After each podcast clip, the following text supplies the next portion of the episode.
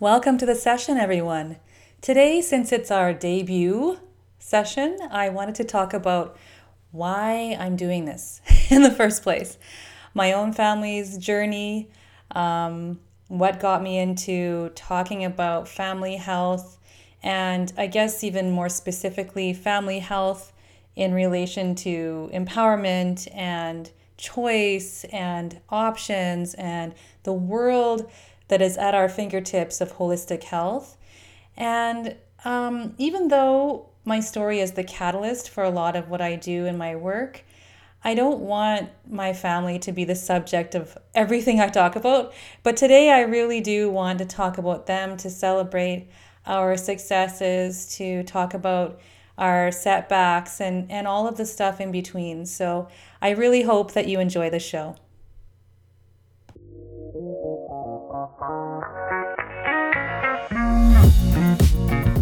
Welcome to the Family Health Revolution podcast with Coach Carla Atherton, where she discovers, uncovers, explores, and reveals the secrets to true family health and wellness.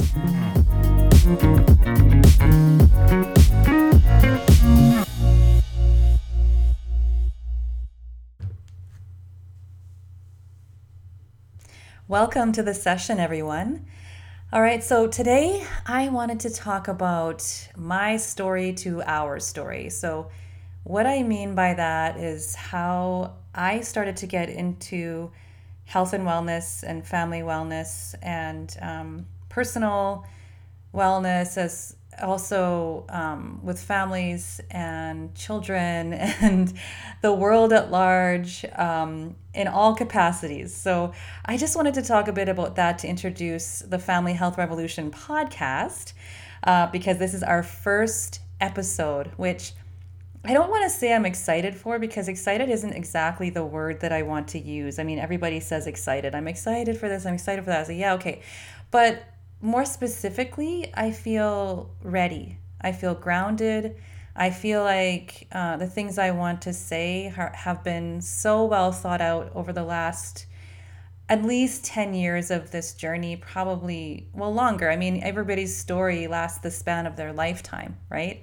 That's the that's that's what they learn, you know, is even when you're 2 or 3 or 4, none of that is negated. It's just part of what you've been learning. So it's not like I just started learning yesterday or any of you just started learning yesterday or 10 years ago or any sort of arbitrary number we might put on it but there are moments in our history where they are defining moments there are threshold moments there are moments that push you in a different direction that you thought you'd never go or didn't even know existed or open something up to your awareness that um, you couldn't ignore. And so that's those are kind of the moments that I want to talk about today and also leading into you know the introduction to what this is going to be this podcast. Um, what I want to do with it what I would like to see come of it. So um, we'll be talking about that a little bit um, in this session as well. So these sessions will be about 15 minute sessions. So I have decided not to spend a bunch of time chasing down and interviewing experts. I have a lot of recordings already that I've done for the Children's Health Summit that I can refer people to. And I may do summits on occasion, you know, maybe once a year, maybe once every two years, if that's the, the direction I'd like to go. But I feel like we're so saturated and so inundated and overwhelmed with just a flood of information these days. The internet is the Wild West. Uh, the airwaves are just buzzing constantly with ideas and people's musings and you know arguments or connection or disconnection whatever however you want to see that or whatever's going on. It's just really overwhelming for people.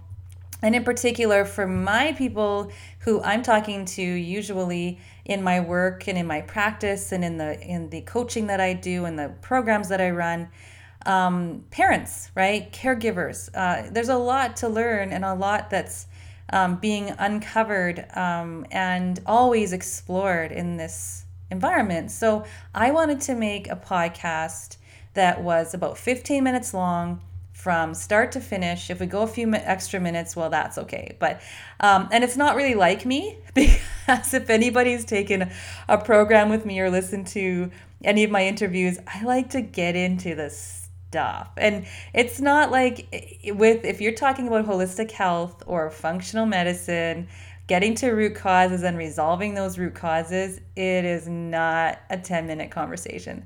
But what I've done is I've broken up that huge body of knowledge into smaller bite sized pieces because I think that the more bite sized they are, the more digestible they are, and the easier they are to actually integrate into your life, inspire you. I think that sometimes less is more. And I always thought in my life, more is more, more, more, more, more, more.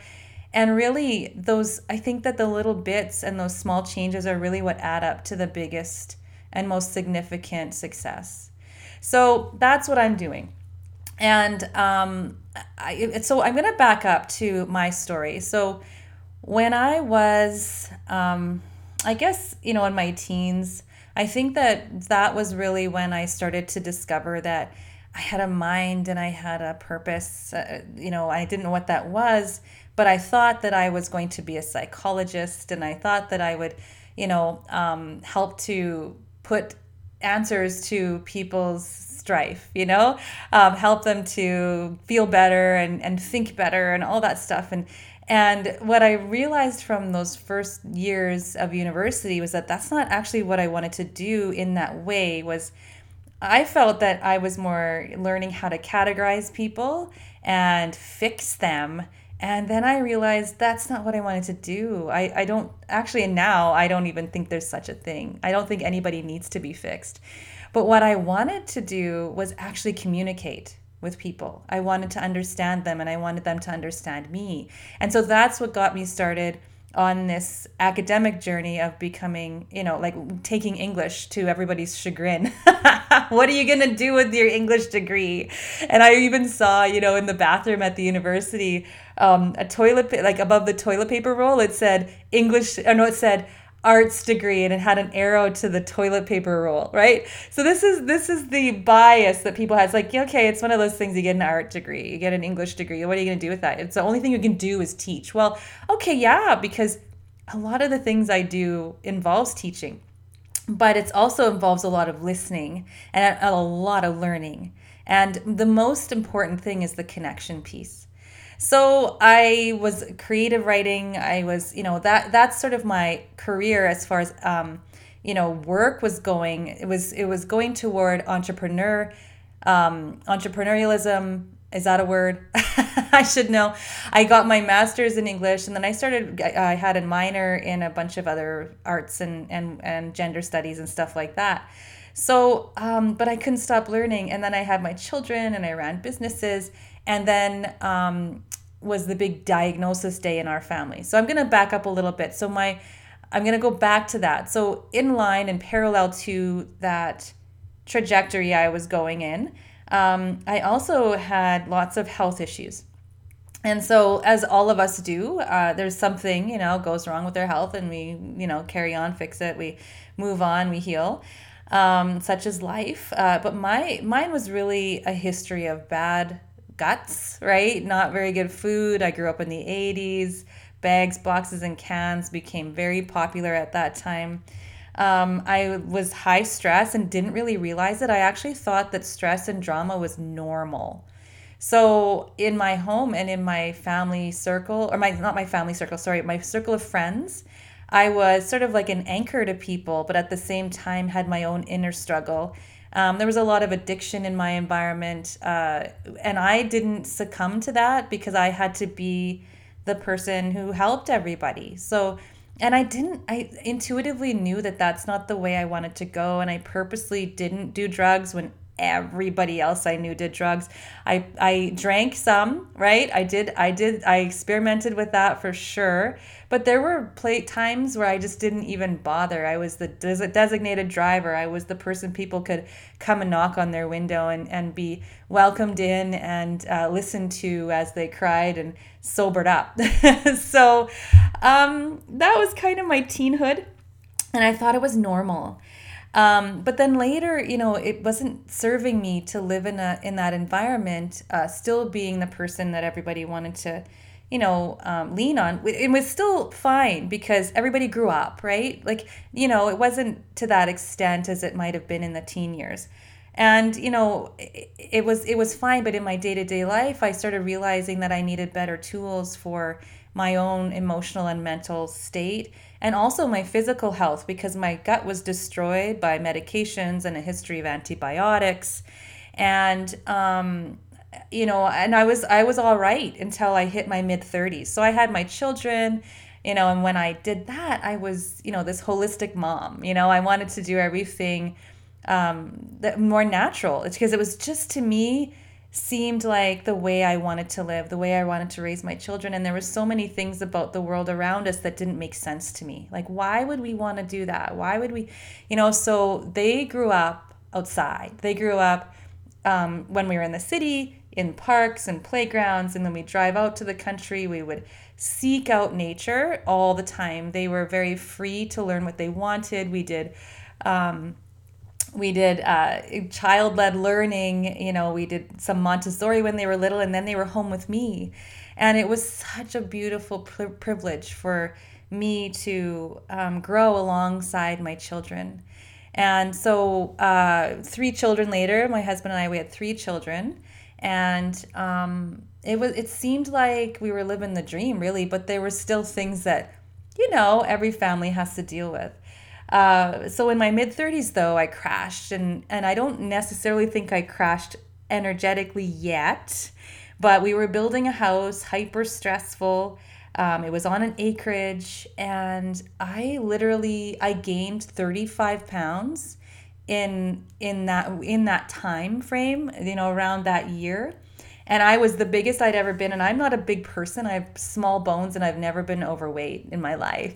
So that was bad. My joints were aching. Uh, i was hyper stressed i get home from you know i'd work from you know in the morning hours like a three quarter time job in academics. I was an academic coordinator at a university and um, I would get all of that work done before nine o'clock, and I would pick up all of, you know, two of my crew members who we'd hired to help build the house, and I would come out to the site and then build the house with my bare hands.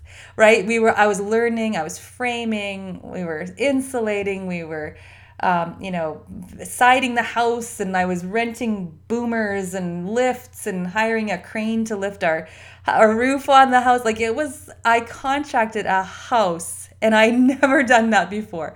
So it was an adventure, a beautiful adventure. I'd bring the kids out; they were still homeschooling, right, and get them to help wherever they could. And um, but it was a lot. And then uh, by the end of the day, we were, you know, had to cram into one bedroom of my mom's house because we'd already sold our other house.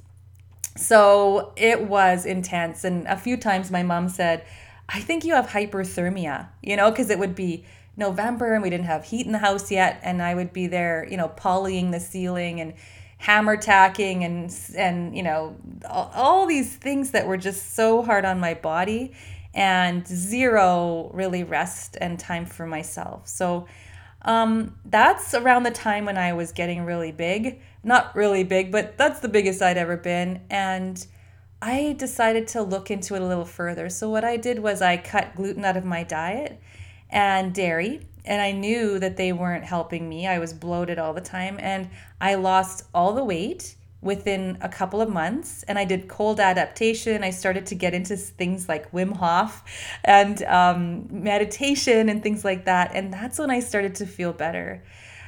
As soon as I started to feel better, though, the other shoe dropped. And my daughter was diagnosed with type 1 diabetes at the age of 11. And I'd already been, you know, practicing yoga a wee bit um, not even a wee bit every day, but it wasn't it wasn't this kind of deep yoga that I enjoy now that actually has changed changed my life. Um, it was sort of like a, you know a yoga a fitness kind of level. I was doing Tae Bo, and I've always been very active, right, with my children as well. But um, really starting to want to deepen my understanding of my body and my responses to my environment and making those connections that the body, the mind, the spirit, the family, community, our emotional state, our um, our environment, like energetic environment, all those things are connected. And I needed to start listening, or else I was going to keep going the way I was going. I was going to go back to being sick and tired and um, all of that mess that was starting to come upon me. I mean, if had I not started to listen to my body, I guaranteed I would have been on you know medications thinking i had arthritis because my joints were so sore i could barely even walk up the stairs. And i started to get like neurological issues like with balance and things like that. So the more i learned about functional medicine after this point the more i realized that it was all connected so my daughter's diagnosis really launched me into way more than i ever thought i would experience um, at first, it seemed that it was physical, which in part it is. I instinctually knew that there was everything was wrong about uh, what happened from there on in. Uh, we had to advocate, we had to fight for certain tests the only test she really got was a blood sugar level test, and they'd never tested for insulin or they didn't test for antibodies. Um, didn't even look into her thyroid until I had to, you know, push for that once I understood what we needed. So there were so many things I learned about diabetes in particular, and then broadening that to autoimmunity, and then broadening that to root causes because um, we were not told any of that. We were just told make sure you eat uh, you know make sure when you eat the amount of carbs you want to eat and eat as many as you want. Um, you just have to dial up enough insulin. And as we've found and, and any family i've spoken to that has encountered or has uh, diabetes or someone who has diabetes in their family or their child has diabetes they know that that does not work. And especially down the road when all of those causal factors are still at play and creating more damage and making it less and less easy to manage um, blood sugar levels. So I knew instinctually that that wasn't right. And so I um, I made soup. I brought it to the hospital. I, I was horrified to see that the kid in the next bed was eating Froot Loops um, that we were given pamphlets to, you know, make sure that we knew how many carbs were in McDonald's or uh, a local um, franchise of donut shops called Tim Hortons. I at the time I'm like I don't want to know what's in those. I don't want my child to eat them. I, I I'm pretty sure that it's not going to help her situation. So um, the moment I asked the uh, current only doctor who was a, ch- a pediatric endocrinologist at the time if blood sugar had any uh, controlling blood sugar had anything to do with um, glycemic load or glycemic index of food. So basically, what I was asking him was the amount of sugar and the rate at which sugar turns into carbohydrates in the body does that have anything to do with her ability to control her blood sugar level? And as soon as he said no and literally waved me off i knew that i had to find answers for myself. So at first i thought those answers answers were going to be physical and they were. And i learned about everything that i could learn. I researched hours and hours and hours every day. And I still research hours and hours every day.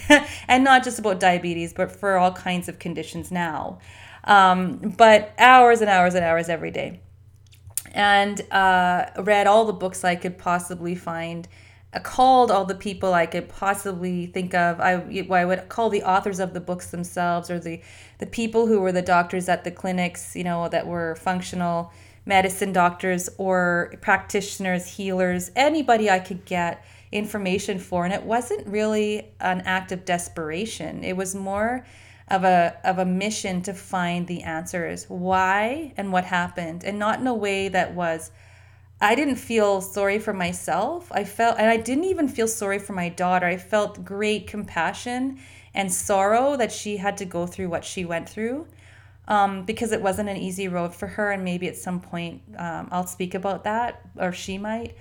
Um, but it was more so that we could find out what happened. Um, and I and, and oh yes, I wanted to support her because this was a reality for her. But I never ever felt like it was the end.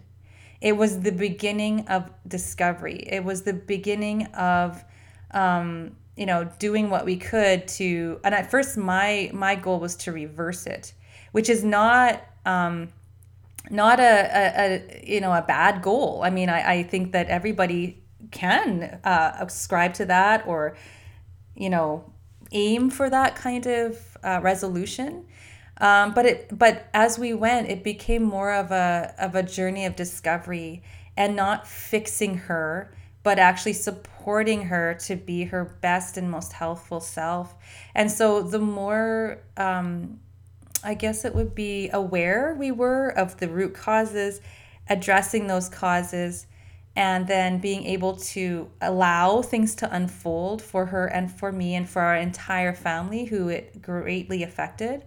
Um, that was became more the goal. So I learned that this was not just physical. I learned and instinctually knew from the get go this is not it, a diagnosis is not a true diagnosis. It's not just in the physical body.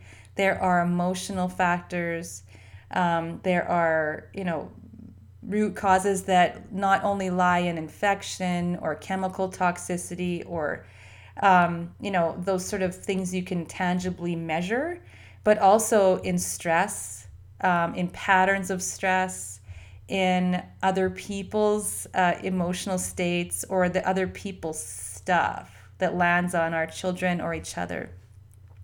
So I'll talk about that more woo woo stuff in another episode, but just to introduce this whole our whole story, that's sort of those the things that I came to discover.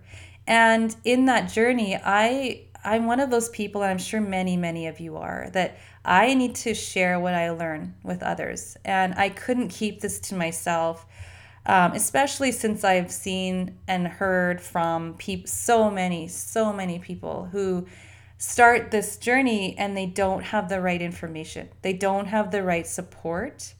And um, they don't have the empowerment to be able to act on what they learn. So, what I wanted to do was start um, becoming a resource for people who were in that situation, and not just with children who have diabetes, but any sort of health condition. And most of them we can address with the same kind of uh, lens and outlook, and I guess um, not pattern, but sequence of you know addressing each each sort of area of health um, and most of them can be addressed in the same way. So I wanted to help empower people and to connect them, right? When I talked about starting my degree, I wanted to connect people. And I wanted, and I knew that the answers lie in nature, in holistic health, in lifestyle factors, in lifestyle medicine, in nutrition, and how we are in the world, how we move, breathe, sleep, eat um, connect, uh, engage. It lied in in uh, addressing stressors. It lied in functional medicine if we need to move to the medical realm, um, rather than the standard of care that it just falls short because it's only one tiny piece in a huge puzzle that many people don't even know exists. So I wanted to um, be able to help people see that and uncover it and support each other in in, in our um, both our individual journeys and our collective journey toward health.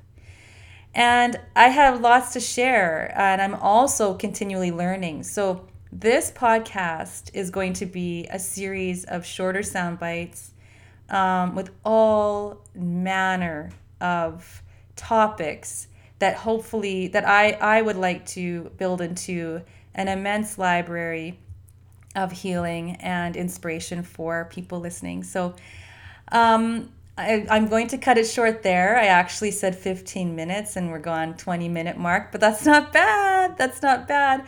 It's a long story to tell, and I think that there'll be more along the way. So, um, and I wanted to just say, just to end the show, is that this podcast, so it's sponsored by the Healthy Family Formula which is my initiative to um, empower and ignite people's uh, trajectory toward vitality and health. And it essentially means that we share our information for free. So, all we ask is that before you move on to the next 100 things on your to do list for today, Take what you learn and instead of waiting until Monday or January 1st or any other arbitrary date in the future, act on it now. Buy that new food, start that new routine, shift into that healthier habit. The little steps steadily move you past the miles you leave behind for you. Or behind you. so the little steps steadily move you past the miles you leave behind you, which is really what I wanted to tell you in this podcast is that every little bit counts. And sometimes the smallest things make the biggest shift. So, for more information about anything related to family health, do pick up my book and check out our newsletter, blog, individual and group coaching programs, and practitioner training program at healthyfamilyformula.com. And you can also like our Facebook page, which is facebook.com slash healthyfamilyformula. Okay, so facebook.com and I guess it, yeah, slash healthy family formula. So I just want to thank you for listening as it was a pleasure to spend this time with you today. And I look forward to a lot more time with you. And I hope that you learn a ton from this new podcast. So may you and your family be well. Please note that Family Health Revolution podcast is not a source for diagnosis or medical treatment, but is the opinion of the host. This podcast is intended to empower people with information so they can make the best health decisions for themselves. It is up to each person to listen to their inner wisdom, consider the information they deem to be accurate and applicable to their individual situation, and consult with their trusted healthcare providers if they so choose when making any decisions regarding their own health or the health of their loved ones. Each person's health is their own responsibility.